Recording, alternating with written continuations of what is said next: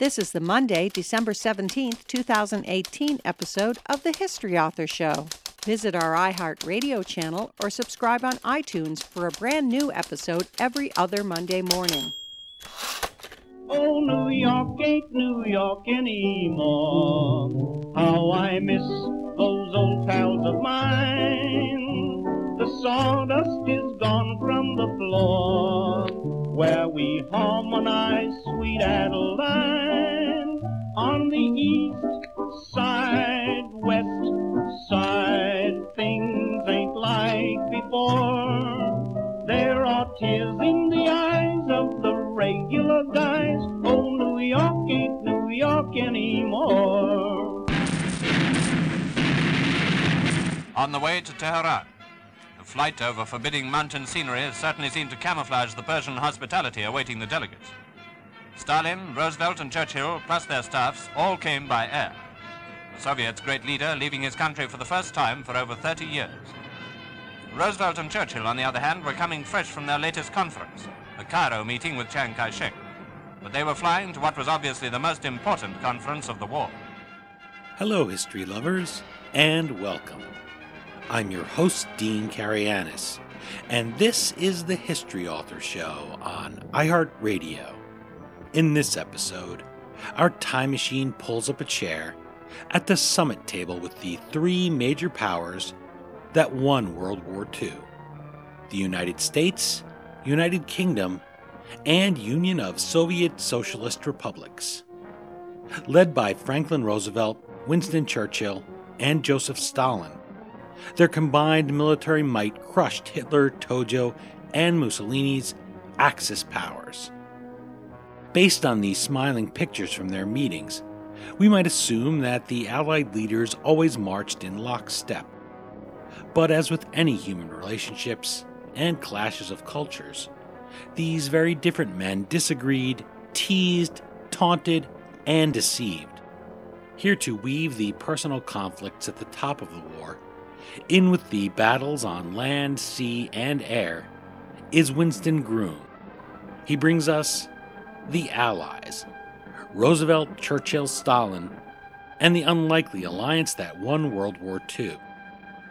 Illustrated with more than two dozen contemporary photos and maps, The Allies is the kind of history I love, one that reminds us that real human beings cobbled together the world we live in today, and that we should look at them not as the man on the dime or cast in bronze, but as flawed human beings like any of us. Winston Groom covered the political and court beats for the Washington Star in his birthplace of Washington, D.C., enjoyed a stint here in New York City, and then returned to the Alabama of his youth. In addition to having served as an officer in the Vietnam War, he is the author of 19 books. These include the iconic novel Forrest Gump, and nonfiction titles including The Generals, Patton, MacArthur, Marshall, and the Winning of World War II, The Aviators, Eddie Rickenbacker, James Doolittle, Charles Lindbergh, and the epic Age of Flight, and Conversations with the Enemy, the story of Private First Class Robert Garwood, a book which earned a nomination for the Pulitzer Prize. Okay, now that we've chosen our spot among the big three at the Tehran conference, let's join Winston Groom and meet the Allies. I'm joined on the line by Winston Groom, author of The Allies Roosevelt, Stalin, Churchill, and the Unlikely Alliance That Won World War II. Thank you so much for making the time to chat with the History Author Show. Well, thanks for having me on. I didn't want to be full of myself, but I said to you when you first called me that I felt I knew a lot about this. I felt this might be one of those books when I picked it up before I looked at the author's name and realized your body of work.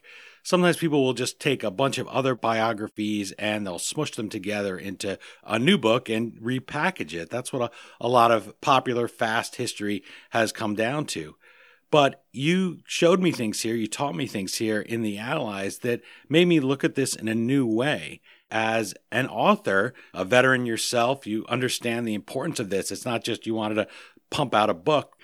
How do you go about taking three men that are so instantly recognizable not just in the US, but across the world, and approaching a publisher, approaching writing the book, and bringing something new to it so people will want to pick it up and say, well, maybe I'll open my mind a little bit and see what I don't know. What is our new look at history after all this time has passed? How did you go about approaching that? And say you had something new to tell and you wanted to give people a fresh look at the big three? Well, there almost always is something new to tell. Uh, it doesn't have to be something that's completely new, meaning that nobody's ever heard before, because then you wouldn't know it. Hmm. Uh, but I've thought about this from time to time. I, I'm principally a fiction writer, a novelist, and I think that I have a way of, of looking at things that's a little bit off from the standard historian. What I try to do in these books is this is my third one where I've taken three characters the first one was the Aviators, which is Charles Lindbergh, Eddie Rickenbacker, and Jimmy Doolittle. And the next one was the Generals. That was George Patton, George Marshall, and Douglas MacArthur. And what I think I'm doing here is I'm bringing a little bit of freshness to it. And by that I mean I haven't been teaching this subject for 40 years. Hmm. I'm approaching it really not out of total ignorance, but I'm not really overly familiar with my subjects. And so I guess I'm vain enough to think that what delights me might delight the reader. so I think I can bring little anecdotes in that a trained historian might be tempted to skip over. I don't really know how to explain it other than that. I try to write it as best I can to make it as interesting as I can and to make it informative as I can for a reader and hope that they go away with something. You see, when I do these three people, Churchill, Roosevelt, and Stalin, say, if I did a full blown biography on each one of them, where I'd have to explore every orifice, whether I wanted to or not, or whether I thought it was interesting enough. Because you have to do that in a full-blown biography, which would be probably somewhere between 800 and 1,000 pages, and you multiply that.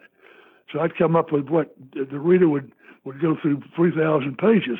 Hmm. I'd do this in maybe what I don't know, four or five hundred. And I think that I've established an audience there that likes this. They come away knowing a heck of a lot more about these people and their times than they did before they read the book, but they haven't spent you know two months trying to read a full big biography on it. That makes sense? Yeah, it does. 445 pages, by the way, in the hardcover. Ah, so oh, exactly right in there. And that's true because I always say to authors that when I read the book, if it defeated any attempts at skimming, you know, when you read a book sometimes and you say, well, this is a little filler, sometimes you even see the author will use the same phrases again, and you're just tired that day, or you just want to get to the end of it, especially if you're looking at it from the standpoint that you're going to have an interview. Sometimes authors are surprised. I say, I read the book, or I'll say to publishers, send me the book. I can't, I can't book the interview till I actually read it. Because a lot of people won't. They'll, they'll put it on the coffee table, right? And just so that their guests see that they're reading it, but they never actually pick up that thousand page book and, and read it. It's just how things are now. We're not Theodore Roosevelt down there in Brazil or Churchill out in the in Africa hunting where they would bring those books because that's all they had to read. And I like that you look at it as you're trying to tell a story because that's what history is. You're not just writing for other historians, which a lot of publications are. A lot of authors write books and then they say, well, I just want that to be for my colleagues in the two offices that are on either side of me. They don't necessarily want it to be accessible to people that just want to pick up a book and learn what happened, that have a personal connection to the war, as I have and as you have, that we'll get to a little bit later. Yeah. And so I like that you bring a fiction eye to it because storytelling is storytelling. That's the basis of history. Well, that's that's the deal. I mean, what you're describing, I mean uh the historians write for other stories, it's like poetry these days. That's what it's come down to. The poets write for other poets. It's too bad. I have no brief against historians, trained historians. I think they do wonderful work. But it's just what I do, what I do, I do it because I like it. And I enjoy doing it. And if I ever get to the point where I don't like it, then I'll return the money to the publisher for my advance and we'll go our way. But so far, I've enjoyed every bit of it. I delight in finding little things. For instance, Roosevelt, when he was a young man, young boy, was sent off to Exeter, a boys' Episcopal prep school, Groton, in Massachusetts, where the main punishment for misbehavior was waterboarding, of all things. and I found that to be interesting because now it's a federal crime.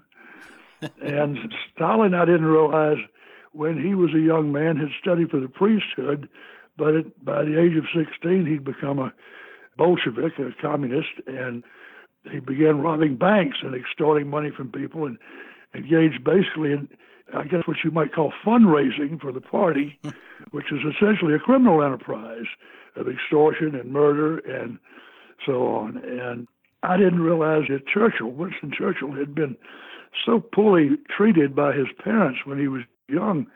I mean, you know, the, old saying that children should be seen and not heard. Well, he was neither seen nor heard yeah. all of his young life. He was kept on a separate floor of the house with his brother, and he would see his father maybe once a month, and he'd see his mother maybe a couple of times more than that. It was just pathetic. They sent him off when he was seven to a English boarding school, and they just left him there and you can tell you can see his letters that he wrote home. Dear mommy, I am in the school play. Won't you please come and see it? And she didn't even bother to answer. And the same thing with his father. He would write he was be say to track meet and beg his father to come and see him. And his father, of course, was a, a huge uh, politician in England, and he never would never respond. It was just sad that kind of loneliness as a young man. His father Churchill's father thought he was too stupid to become a lawyer, so he, they sent him to Sandhurst, which was the British military academy, sort of the British West Point. And he became an outstanding officer. You know, you you look at pictures of Churchill, he's this pudgy little old man. You don't realize he was one of the finest polo players in England. Even after his arm is dislocated, he still sticks to it, right? yeah, he's, he strapped it to his shoulder, and, yeah. he's a fine horseman. And wins. They win the championship, even though he has that dislocated shoulder, right? Yeah, they won the, the All India Championship. Yeah. His regiment, that all the British regiments in India had a tournament. He was brave as a lion in battle, and his first assignment, uh, a battle assignment, sent him up into the the Hindu Kush what is essentially now part of Afghanistan, where he he fought these tribesmen who the great grandfathers of the same people we're fighting over there today. Hmm. And all these things that I didn't know, and they interested me. And I, I guess I'm vain enough to think they interest me. They should interest the readers. Well, it certainly interested me, and I not just because I love reading about Churchill. Things like I'm listening to you talk about how his father didn't believe in him, didn't think he was smart enough even when he does show his skill as a horseman and gets into the cavalry, Queen's First Hussars, I think it is, and his father isn't proud of him. He says, "Well, what are you going to the cavalry for? Now you have to pay for a horse. You have to you have to pay for a batsman to look after the horse and all these things. Why don't you go into the infantry?" He's almost literally telling his son, "You're only smart enough to go stop a bullet, to be cannon fodder." And he says, you said about seeing his parents. He says he had maybe four or five real conversations with his father in his life. And so you give us little tastes of that here in the Allies.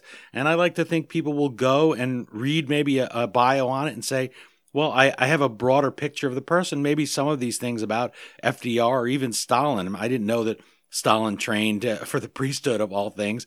It maybe makes you interested to go read something else. And that's something that I would guess is also from your fiction experience that you need to edit it down. You need to discipline yourself to not go off on tangents. Maybe an interview like this is a place you can flesh out some of that research, but you just have to put in what's important to keep that story moving forward.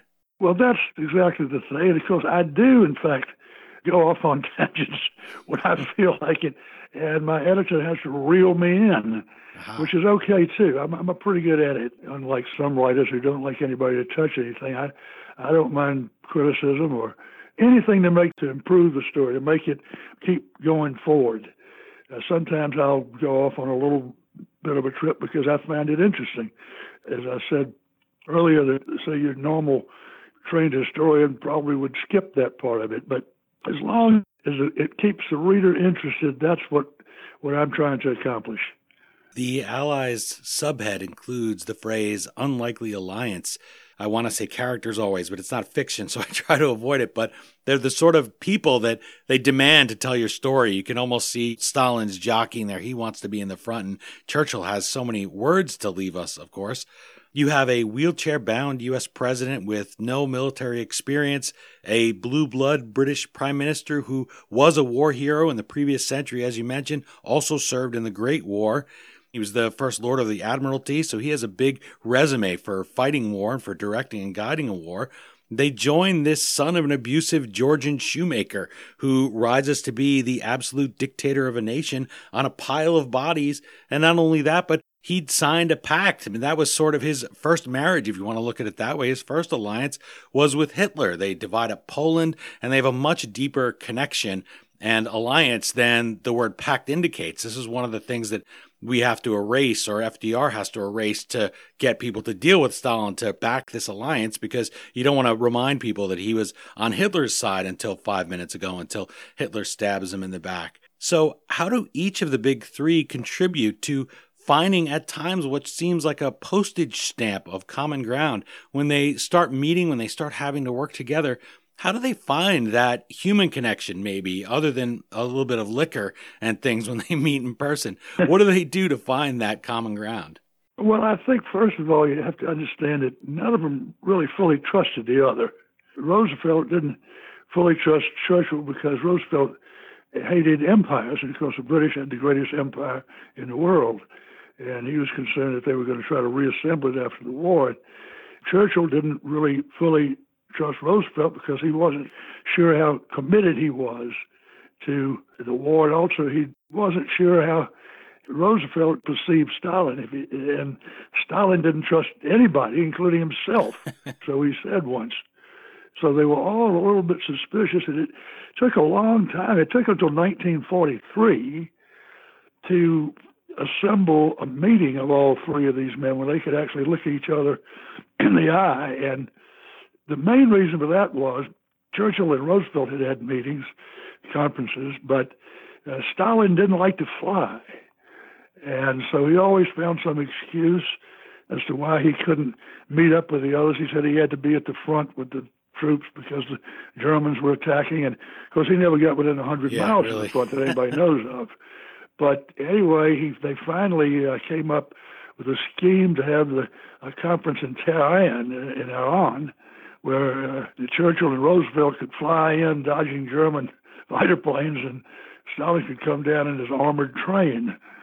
So that first meeting was it was pleasant, um, actually for the most part. They did get to know each other, and it was informal in the beginning.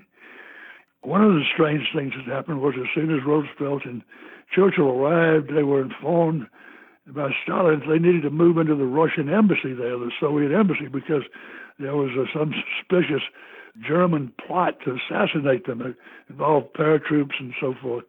And they didn't know what to do, so they did that. And, and of course, the, all the State Department people and the other aides thought it was simply an occasion to spy on them, bug their rooms and so forth. And that actually was probably true because when Roosevelt got to his rooms there in the Soviet embassy, you know, because he was a paraplegic, he was in a wheelchair, and he found that the bathroom had been completely remodeled for a handicapped person. Just so happens.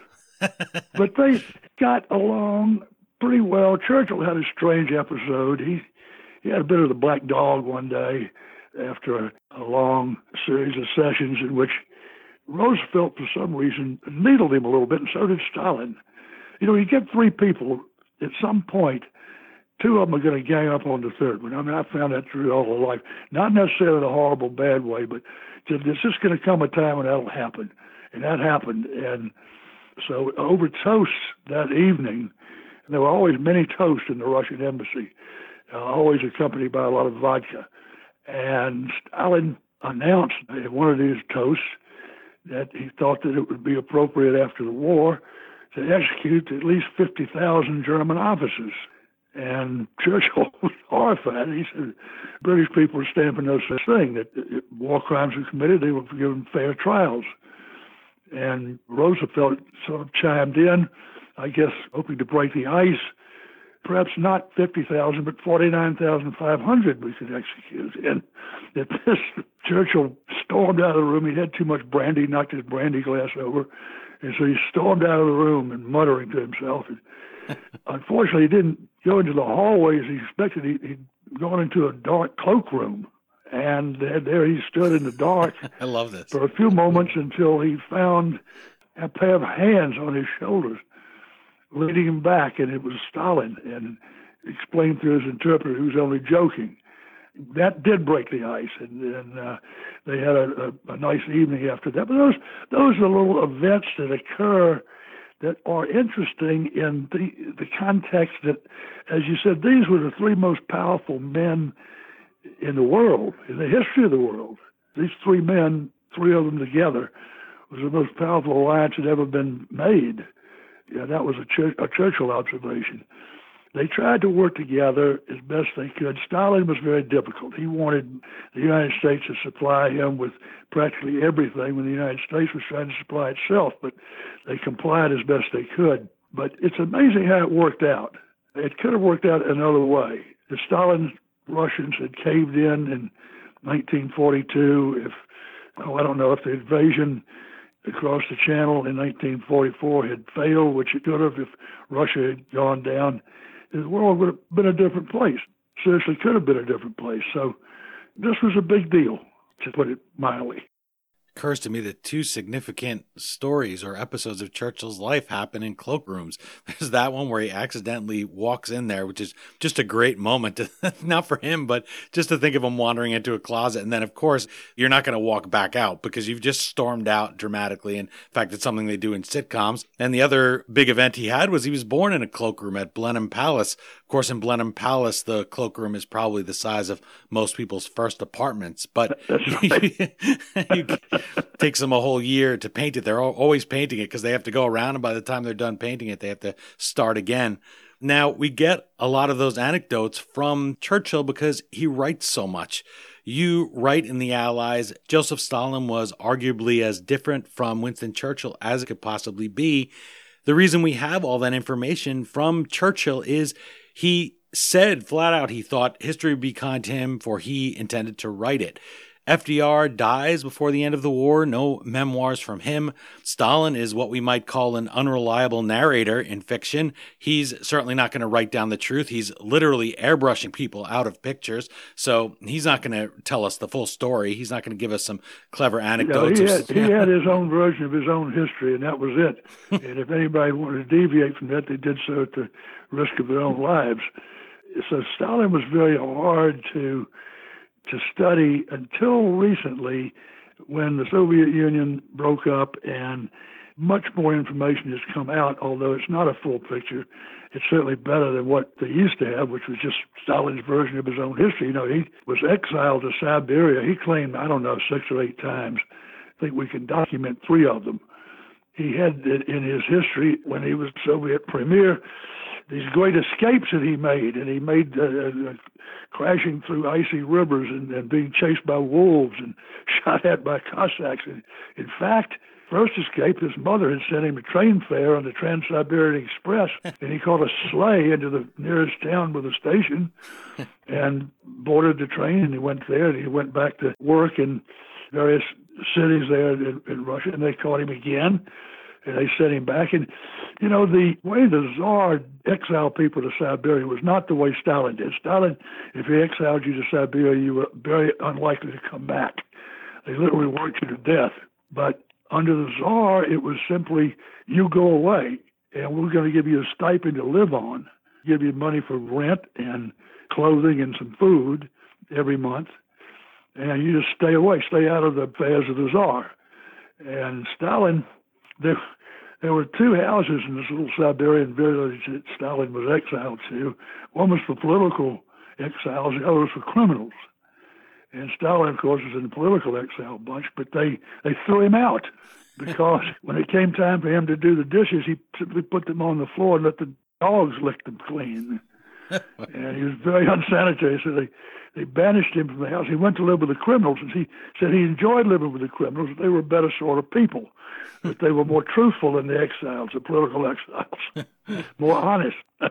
Those are good stories to be able to. I don't know if that's a relatively new find, the ones that you mentioned, but that's the thing I wonder with Churchill. He's sort of like the Adamses in the American Revolutionary period, where they wrote everything down, and so they those are the only words we have to go back to, so they get the last say on you. Fortunately, they are very honest about their own flaws as well as the flaws of others, so we can trust them to a great extent. The Adamses, but with Churchill, that's the same thing. I would think. I would think it would be tough that not to let his words take over your book, just because there's so much more that he wrote, and he was always writing his thoughts, and he was expressing them in such a clever way. Was that tough for you to to balance it out here to try to get an even perspective of all of them and their flaws, warts and all? No, I, uh, you know, well, Churchill was self-serving, like anybody would be, if you're writing biographical stuff, autobiographical stuff. He would say when he thought he'd done something wrong, but sometimes he he just put his own spin on it. And then again, you've got a tremendous amount of material other than only his writings.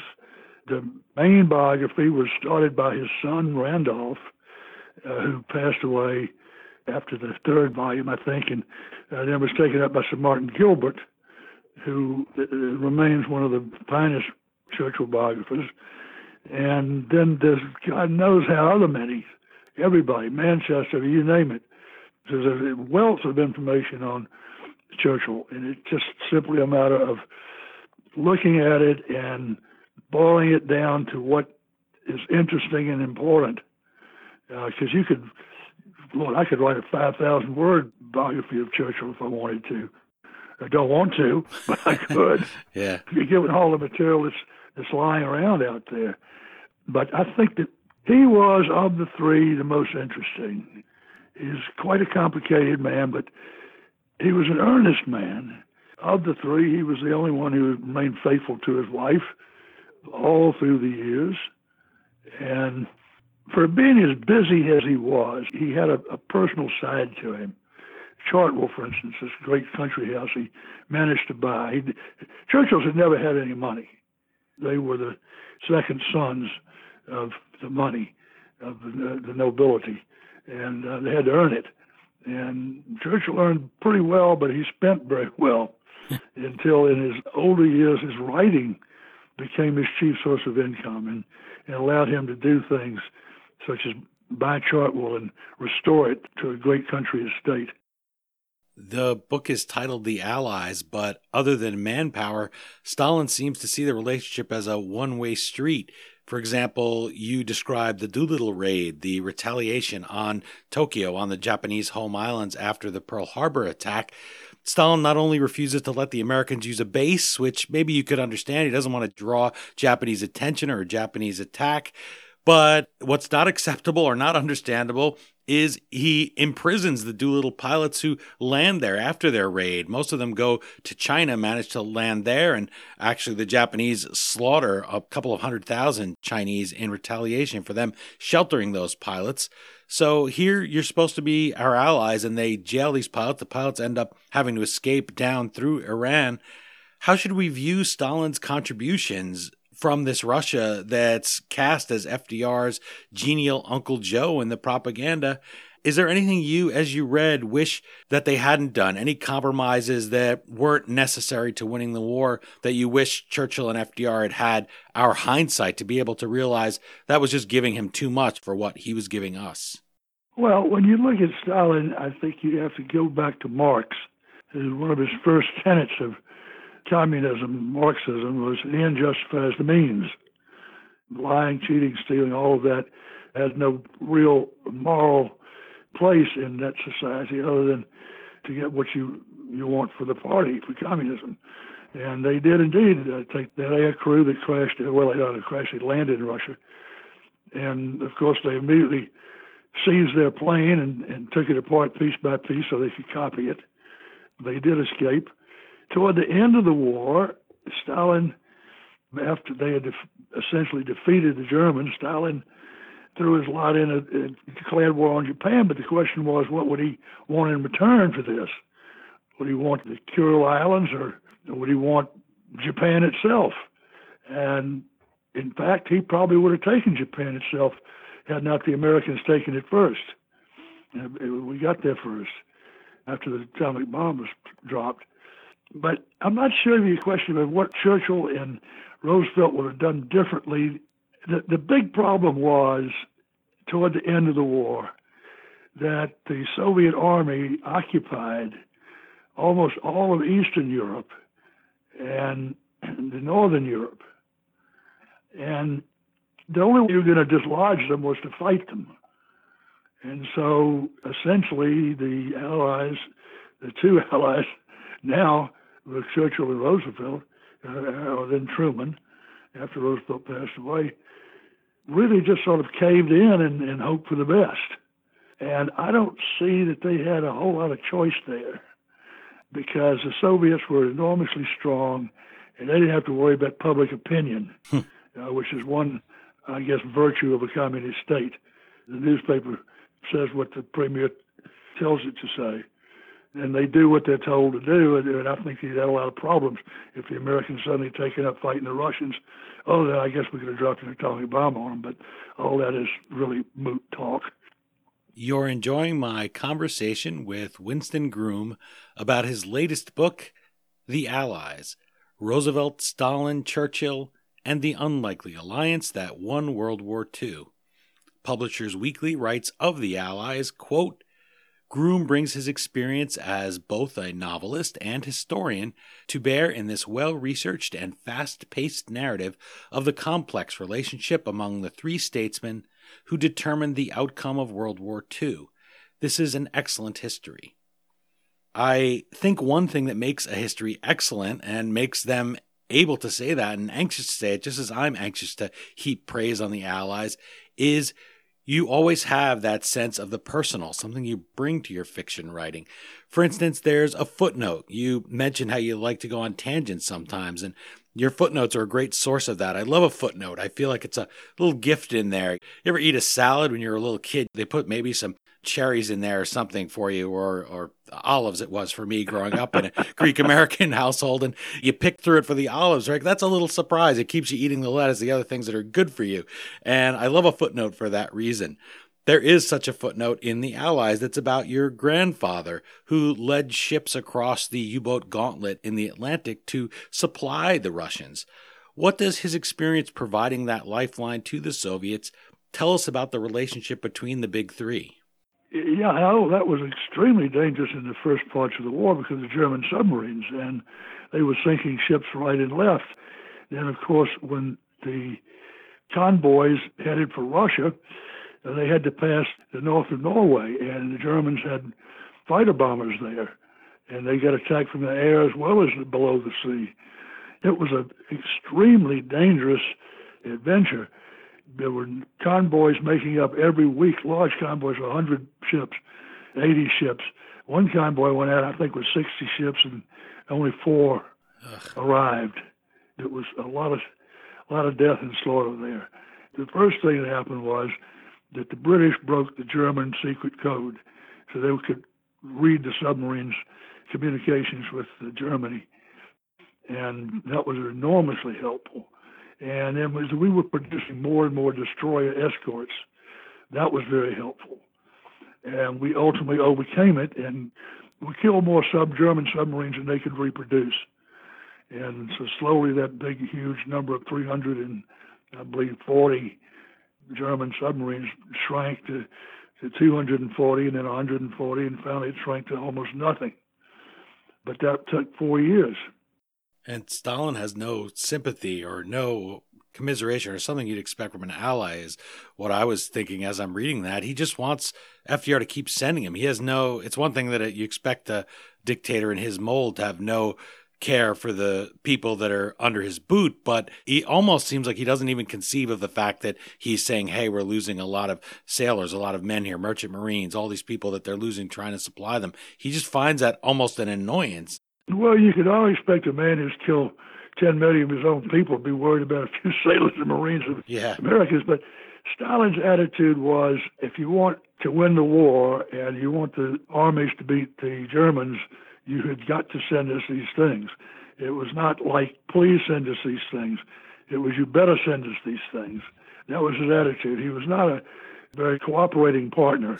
he would send messages that were infuriating to Roosevelt and to Churchill, and they would not be drawn into that. They would generally respond diplomatic way.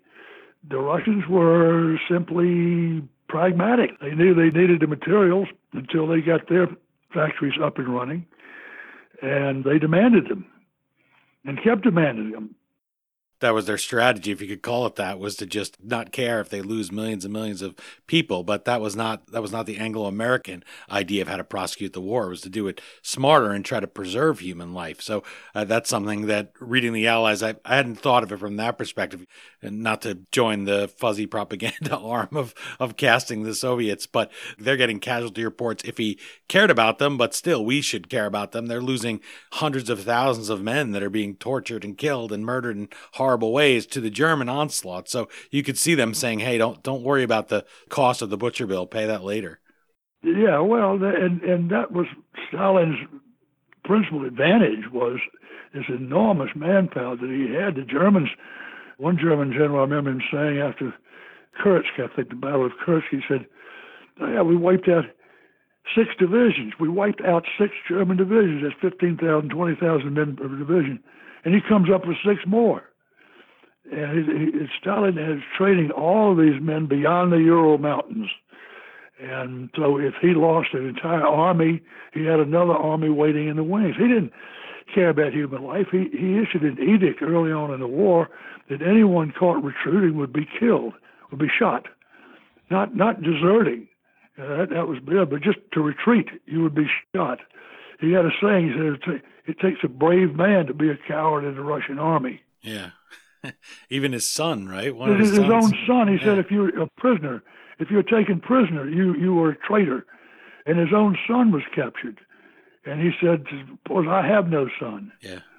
he was a brutal man, and yet he could show tenderness for his daughter. Sometimes he had a terrible relationship with her, but when she was little, he she was very close to her. And then it got worse and worse as time drew on. Uh, she acquired a boyfriend at one point, and he was found out about it, and he was enraged, and immediately this boyfriend was sent to Siberia, for which she never forgave him. Especially the hard life that she has that you describe in the Allies and her mother and, and all that. And then she has a little chance at happiness there, and Stalin is just not going to abide anything that, that is a distraction that he doesn't want, even the smallest thing. I mentioned about being a child going through a salad reading the book. You you could see him as an adult is like a spoiled child with things. If he doesn't like it, doesn't want to do it, he's just not going to do it.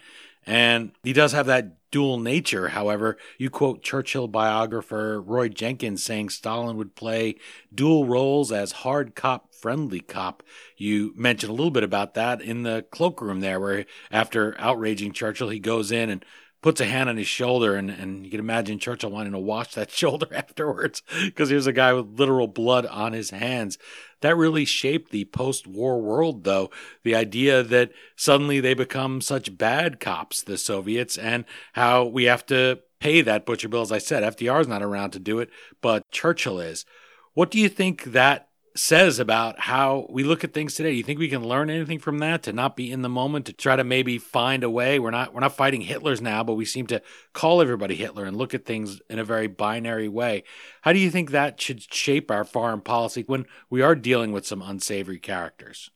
Well, I think the foreign policy needs to be very hard nosed. We do have some bad characters out there, bad players. North Korea is one. Iran is another. Uh, both of them are trying to develop long range nuclear weapons that could reach this country and Europe, and we better the hell pay attention to it because they, again, these are very pragmatic people. They, they're, gonna, they're not going to abide by treaties. You have to do what Ronald Reagan said trust but verify it. And I wouldn't even trust him personally. if you got to verify it, you don't trust him. Right. Uh, that's a fact. We're making a great to do about the Saudi Arabians and Mr. Khashoggi they murdered. But good God, Roosevelt was an ally with a man who murdered millions of his own people. And then he millions. wasn't the first one the Saudis murdered either. it's well, all, the yeah, Saudis, are, like the Saudis, are two or three generations out of the desert. I mean, they're tribal people. They stone women to death for adultery and things. They don't have the same values we have. it just struck me as being kind of strange Yeah. we were all buddy buddy with the Soviets. We made nice movies about them, and we wrote nice books about them, and there was a whole propaganda Yeah. system going to make the Americans think that the Russians were lovely people who did folk dances and so forth, and there was no no problem over that. They were a, a great friends suddenly. Even cartoons. There's a couple of Bugs Bunny cartoons that he's in. So literally making a cartoon character out of this bloodthirsty dictator because it was required. The Churchill says, if Hitler invaded hell, I would make at least a favorable reference to the devil in the House of Commons. So that's a, Well, that's true. I mean, Shakespeare paraphrases it, uh, war makes Yeah. strange bedfellows. These are bad people. They hate us. Death to America and so forth. And man that runs North Korea executed one of his own relatives with an anti-aircraft gun of all things. They're bad, but we have to deal with them. And I don't know what's going on exactly today. I think it's better. We have some pretty competent people in the State Department now. But we'll see. They're both works in progress. you talk about the various alliances that we have. We look at the special relationship now as just being a foregone conclusion, but it goes through some tense days. I always look at the parallel here between Theodore Roosevelt, who states flat out he never liked Winston Churchill. He comes around in World War One. You don't say that in the Allies, but I had read a few places that FDR also held it against Churchill a little that he didn't remember their first meeting when they were young men, because Churchill would have been in the Admiralty at that point, and FDR is only in TR's position as Assistant Secretary of the Navy. But that's something that does worry Churchill, and you mentioned that earlier about him not trusting FDR. He keeps saying, if the Japanese attack you, will you come into war against the Germans? And FDR doesn't give a flat answer, which I guess he he shouldn't. There's no treaty obligation there. He wants to keep his options open, but that's frustrating for Churchill, who, like Stalin, is fighting for his life. Hitler ultimately makes that decision for FDR by declaring war on the United States, even though the Japanese hadn't even told him they planned to go after Pearl Harbor. The same thing, Stalin refuses to attack Japan until he can get in at the kill. He wants to have a very low risk, high reward for that action. He's only at war with Japan officially for a few days. Once they had Germany on the ropes, the glue of that common threat from Hitler's army is gone. It weakens progressively. And I wanted to ask, having written the Allies, do you think tactically, with your very omniscient point of view right now, having written the book, do you think that if Hitler had been a different sort of man, a better tactician, if he hadn't had all the physical problems that we know so well and just been plain flat out insane when he made decisions, do you think he might have found a way to split this three way alliance? Was there ever a moment that if he had changed this tactic, if he had done this, he might have been able to split either the Americans and the British from the Soviets or even the American and the British from each other? Yeah, sure. That moment came when he decided to attack the Soviet Union. That was the dumbest decision he made in the entire war. Huge miscalculation. I don't think his generals liked it, but he did it anyway. That got him fighting wars on two fronts, and that's that's a very difficult thing to do. But he thought he could win it by the summer, attacking in the spring, and win it by the middle of the summer, and he didn't. He got bogged down in the Russian winter, as we all know, just like Napoleon. He wound up uh, losing the whole shebang. I think that that if he had conserved his armies, that the Allies would have found it very difficult to have prevailed in the Middle East and Sicily and that, all that. He would have just been too strong there. He almost was, as it were, but they overcame it when the Americans came in. When the Americans got into war, Hitler was doomed, pretty much, unless he somehow had prevailed in Russia, which he did not. Russia was the catalyst. So for that, we can be grateful to the Soviet Union for putting up such a, a stiff fight. Uh, they did it on orders, and the orders were good orders. But of course, as we all know, Stalin had, had executed most of his best generals back in the 1930s, and so he had a serious leadership problem at first. But they ironed that out, and he had some pretty good generals. But essentially, it was not what we consider warfare. I mean, it, it was not military science. It was simply assembling numbers. The Allies build steadily towards that Tehran conference meeting of the Big Three, By that point, people describe it as the big two and a half because Churchill, by that point, the empire has really been depleted in so many ways by fighting this grinding war for their survival. And of course, Roosevelt wants them to give up the empire. There's that communique back and forth where Churchill tells them, well, empires don't deal. And the Roosevelt State Department wires back on his orders that, well, democracies do. He's really got that in his head, which is strange when you consider that here the Soviets talk about an expansionist empire. Ronald Reagan would later call it the evil empire. They certainly had designs on the rest of the world that FDR doesn't see. What do you think, as an American, our view should be of FDR? It's hard to be critical of somebody who wins a war, who's on every dime that you handle, dies in office, they, not to mention is in a wheelchair and still giving service. But I think we could take a fair look at him as being a flawed person like any other person. When we look at the propaganda that he gives the Soviet Union of the, the way that he does it, how far he goes into it, and the misreading of Stalin, thinking he could charm this snake. What do you think our view of FDR should be in light of that? Well, I think one of the things that Roosevelt did in contrast to Churchill, Churchill ran everything personally. Now, Roosevelt listened very closely to George Marshall, who was his chairman of the Joint Chiefs of Staff. He deferred to the military uh, for decisions because he'd never been in the military and at the same time he he didn't so much defer to his Secretary of State. He crafted his own policies, but they were policies that were advised by people like Harry Hopkins and others who were close to him. Roosevelt was a he was a compromiser in a positive sense. He knew how to get things done. And he could call up Henry Kaiser and say, look, how many of these uh, Liberty ships can you produce here? He could talk the turkey of these people. And one of the greatest advantages Roosevelt showed over the course of the war was his these fireside chats with the people. He sounded like he was on their side.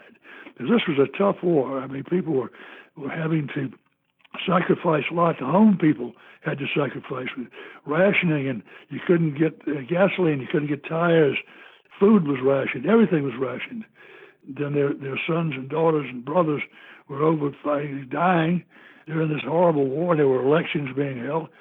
Roosevelt managed to calm the nation, make them feel like they were part of a, a great crusade, and he could do that extraordinarily well. Very much like Churchill could. He didn't have the eloquence of Churchill but he had a sort of homespun way of speaking that made the nation feel like they were one at war. And I think that was a huge advantage that Roosevelt had.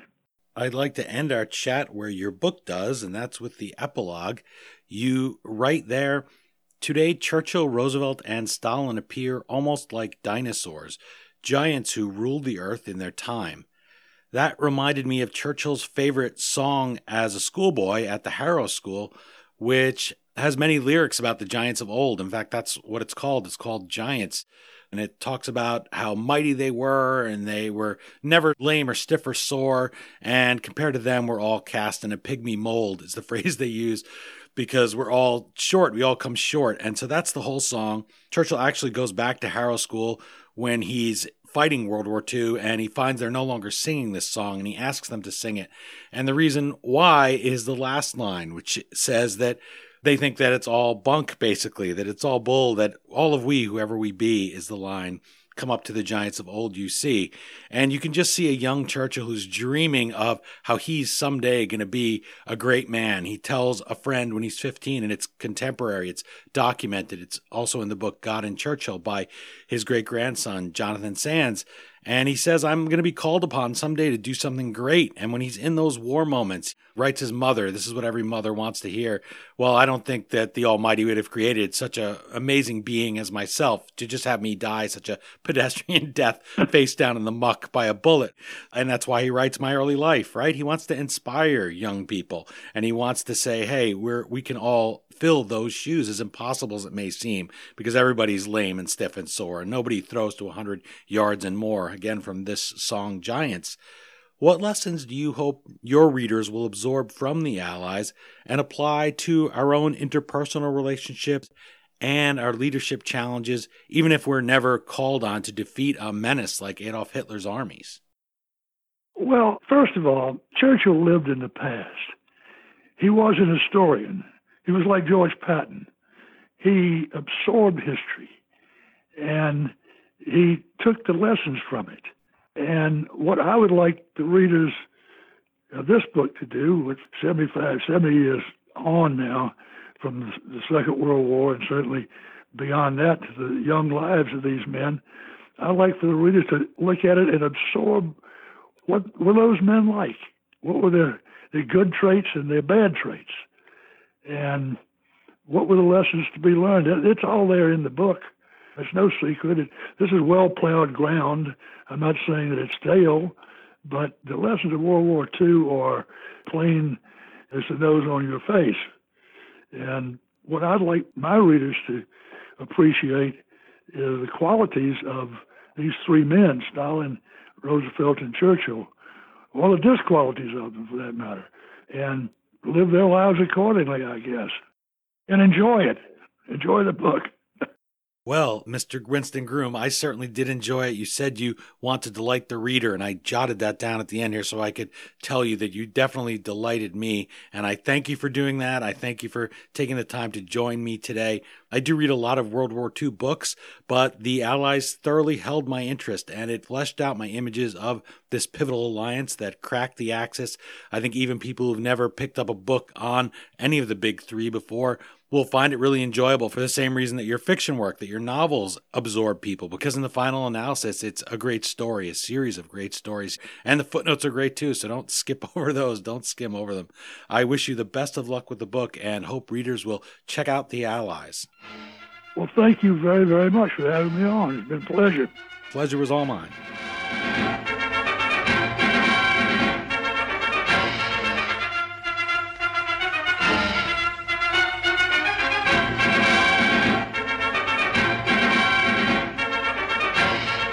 Whole world knew, or at any rate guessed, that the Anglo-American Soviet conference was on, but the location, Tehran, was still a secret as the aircraft converged onto the Persian capital.